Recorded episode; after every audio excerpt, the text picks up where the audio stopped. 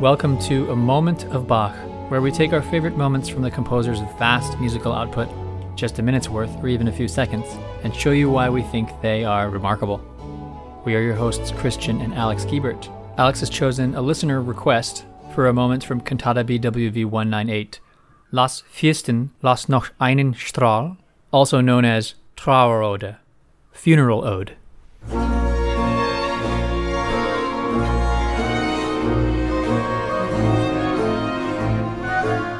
Queen Christiane Eberhardine was notable for being a Lutheran, just like Bach was, but not just for being a Lutheran, for her refusal to convert to Catholicism when her husband, August II, who was the Elector of Saxony at the time, became King of Poland. So she, now known as the Queen Consort, decided to spend the rest of her time not in Poland, but rather in what is now Germany, and that's why she got a really special honor at her funeral in Leipzig. Enter J.S. Bach, who was asked to write a special ode of mourning, or song, or cantata, really, of mourning for the late queen.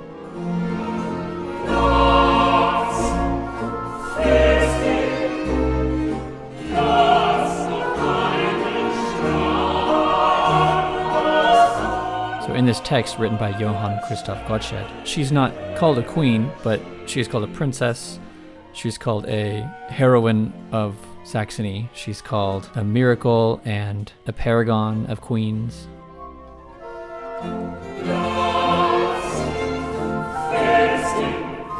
Pretty much the purpose of this text is to venerate the recently dead queen. We call this one of Bach's secular cantatas because it doesn't have any references to anything sacred. But it still sounds like a Bach cantata, and in fact, some of the references, especially the instrumental ones, might be recognizable to you if you've been listening closely.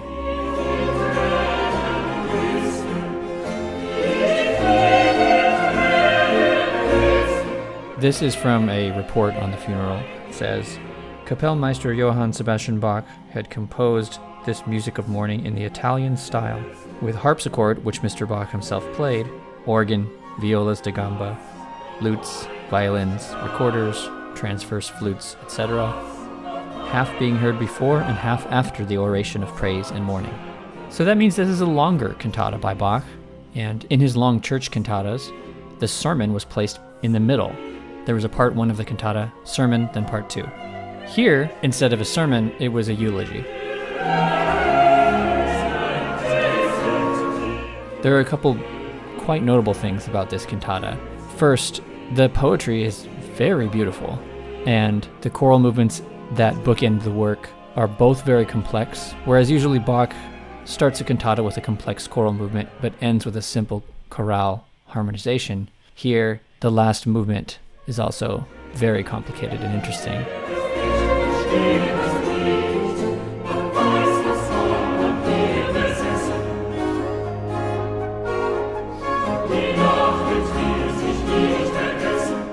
One thing I love about this movement in particular, besides the fact that it has almost a jig quality, which seems kind of off for a funeral, but it, it works. It's it's minor, and you can hear the mourning in there.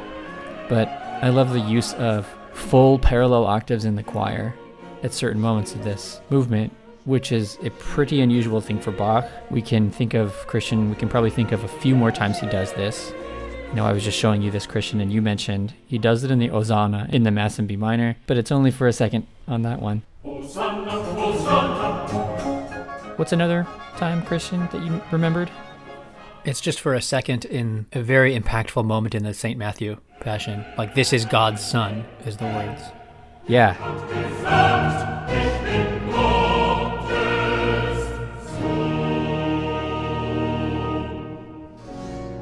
So you can imagine that when I listened to this, I was very struck by this because he uses it a lot in this movement.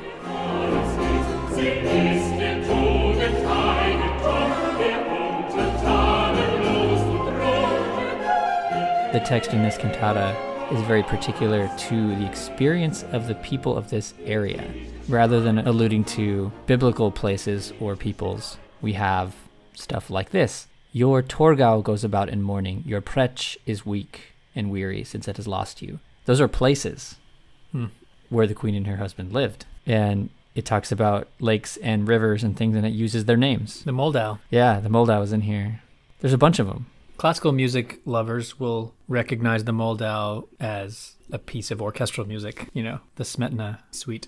Mm, yeah. So another moment that I really love in this cantata is in movement four. I read this text before I listened to it, and I I knew Bach was going to do something interesting with this. Movement four is just a recitative, and it starts with Der Glocken bebendes Getön soll unsere trüben Seelen schrecken. So it's already talking about a bell, the trembling sound of a bell, awakening troubled souls and things like that. And sure enough, he does this really interesting thing with the flute and having the flute do these repeated tit oh, notes. Oh, yeah.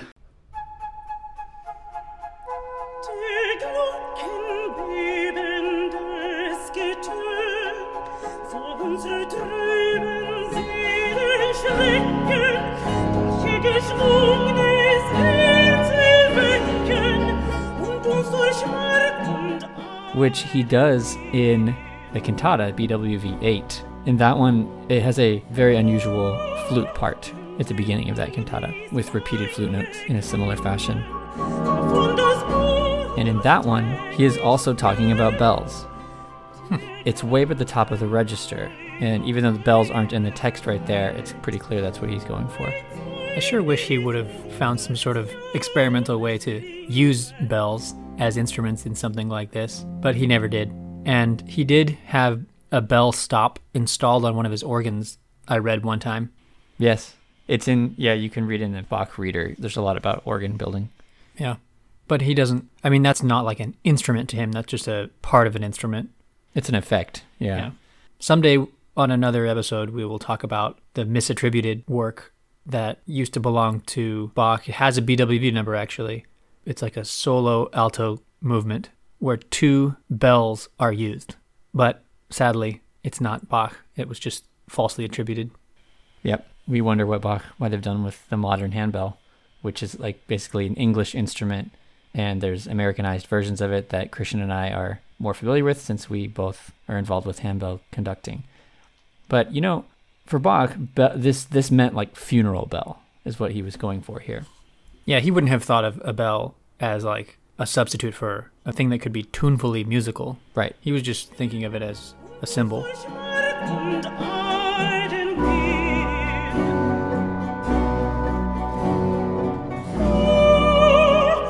wir. So in that recitative movement with the bell, it is about fear. It talks about the fear of our troubled souls coming from the trembling sound of the bell, this fearful ringing, right, through its swinging bronze. Interesting. and then we get to the aria, which came from our listener Dave, this suggestion. I think the poetry reaches its peak in this section. It's the beginning of the second part. So this would have been performed right after the eulogy.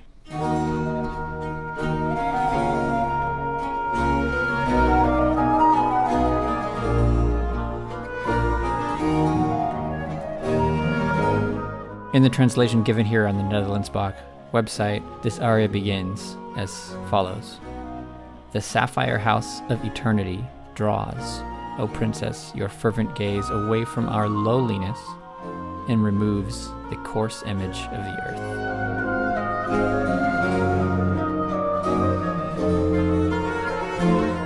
The powerful radiance of a hundred suns, before which our day is midnight and our sun is dark, has surrounded your transfigured head.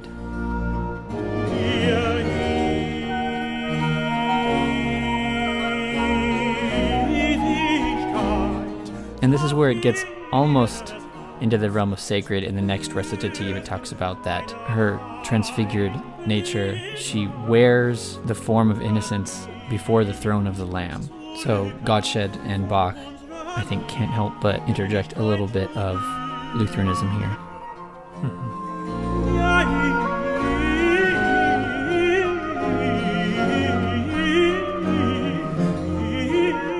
In talking about this tenor aria, our listener Dave says, I just love how the two major instruments and the soloist weave their magic.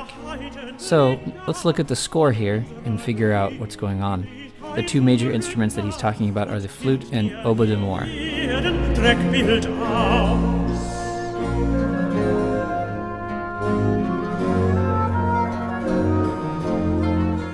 transverse flute is what we're talking about here. That is similar to our modern flute, not a recorder.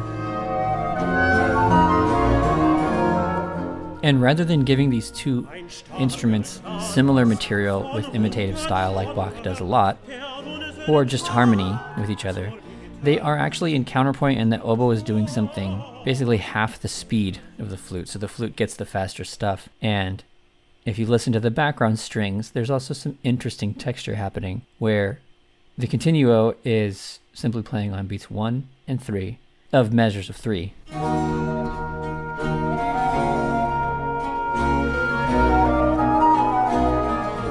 But then the violas da gamba are adding some extra flavor with this little bum bum bum bum bum ba da dum thing.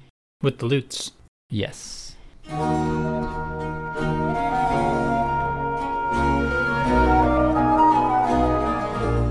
And once you listen for it, you start to hear the suspensions everywhere in Bach. We talked about them last week in the organ chorale prelude on Allein Gott, the third one. And here they are in this also. This and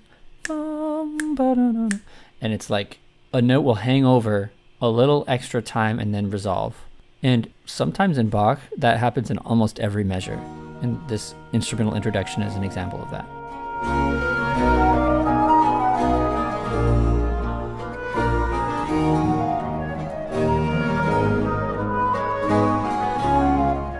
This little movement here, because of the complexity of the interplay between the flute and oboe, the extra viola color, and then eventually the tenor material, which is even a little different to the oboe material.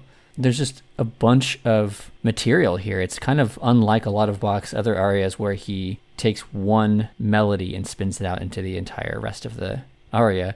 Here, it's kind of like he had an abundance of ideas to fit in here. And it's not even a da capo aria. So that means it's not even like he goes back to the beginning and repeats the first section like he does a lot in arias of this style. No, here he just has a lot to say with the music.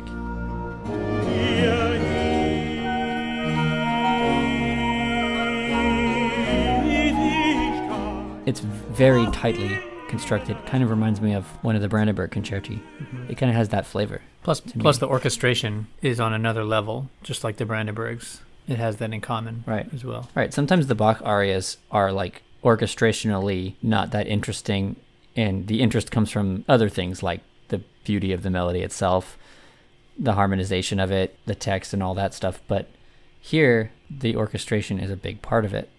And that's Bach looking ahead a little bit. As was noted in this record of the funeral, it was talked about how Bach composed this in the Italian style. And that was remarkable for this funeral. Because otherwise, why would they have written that, you know? Umspannt. It's a wonderful combination of old and new instruments, too. You have the transverse flute, sort of modern, and violins as well. But then you also have lutes and viols. The viola da gamba, two of those, and two lutes. And that's typical of a funeral theme music. That makes sense. But the combination of both is lovely. Yeah, and were there also recorders in this? Because it's not in the score, it's not in Bach's score. It is mentioned in this record of the funeral, but that's probably not that accurate. I mean, this person who wrote this even put just etc. and didn't really seem to mind about what the. Did they mean flute? They just probably it was translated from was it just translated from flute? But they because they put recorders and transverse flutes on here. So no, I think they either misremembered or maybe a recorder was used. But we get in this score, and we, we have the original manuscript score for this, so we know it's not supposed to be a recorder. It says two transverse flutes. But you never know. Maybe one wasn't available and one needed to be doubled on a recorder.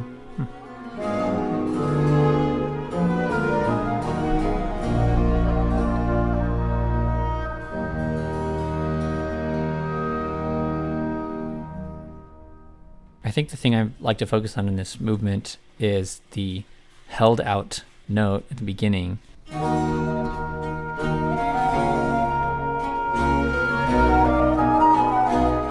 It's a B, the fifth scale degree, and if you listen to the bass motion, it steps down. So I'm going to draw some parallels here, but first listen. Try and hear the oboe note, the sustained note. So try and ignore the flute stuff on the top and listen for the sustained note in the oboe.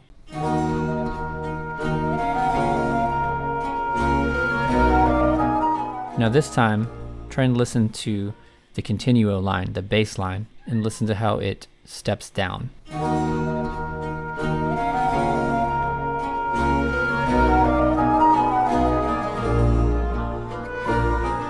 So those four pitches in the bass line remind me of the Erbarme dich from the St. Matthew Passion.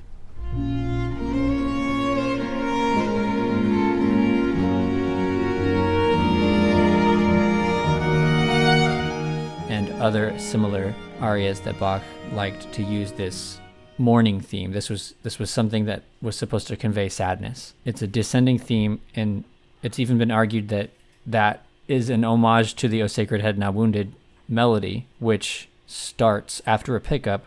It starts with four descending notes, the same notes. Ah, da, da, da, da. And in the bass, bum, bum, bum, bum.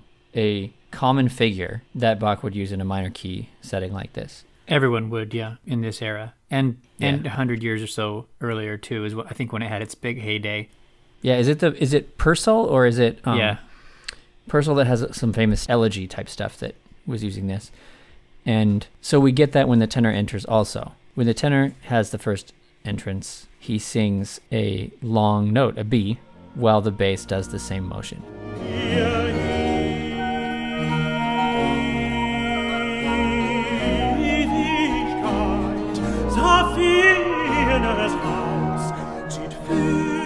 And just like we are used to with Bach, the solo instruments, or in this case the duet of instruments that have the feature stuff, flute and oboe, do not just wait for the singer to be done. They continue to play as he sings. They play in counterpoint with him,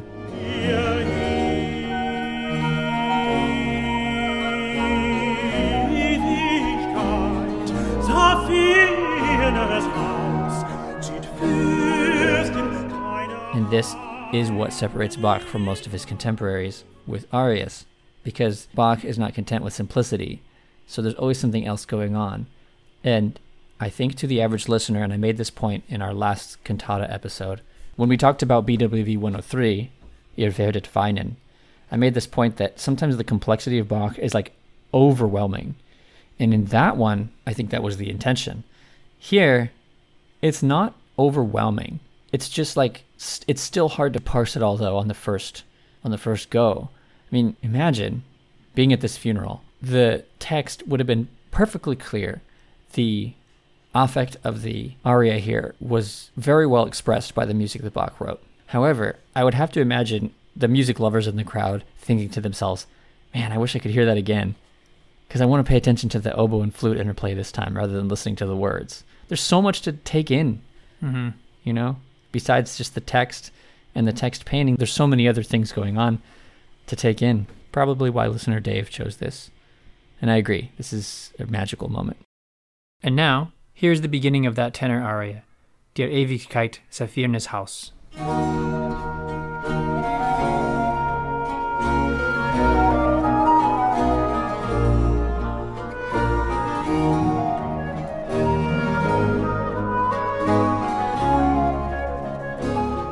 If this introduction to a musical moment has inspired you to hear the rest of the Trauerode, please see the link in the episode description for the performance by the Netherlands Bach Society. Please continue to share this podcast with other people. We'd like to grow our listenership even more. And also, October 9th is Bachtoberfest, third annual. It's our last episode, our last week of the season in this podcast. We take a break and resume early in the next year. But as we get ready for that, we would like to hear some of your questions. So please send us some of your ideas. This is a good time to send in a request for an episode, but also just anything you want to know about our podcast or have to share with us about your love for the music of J.S. Bach. Also, listeners, this Sunday, October 1st, if you live locally to us in the Southern California area, At my church, I will be conducting a performance of Bach Cantata number 147, Herz und Mund und Tat und Leben. That's the one with Jesu Joy of Man's Desiring in it. It's a free concert, so I'd love to see you there. Come talk to me after. Tell me you're a podcast listener. I love conversations like that. That is at 4 p.m. this Sunday if you live near Orange, California, St. John's Lutheran in Orange. Okay, Christian, what's up for next week's Moment of Bach episode? Next week will be a special episode. We'll get to hear some Bach guitar with guest composer and classical guitarist Giovanni Piacentini, who would like to play for us and share his moment of Bach with us from the Prelude Fugue and Allegro BWV 998 for lute, because Bach did write for the lute. And his moment comes from the prelude, and it sure is a moment of Bach. That's very exciting. Until next time, enjoy those moments.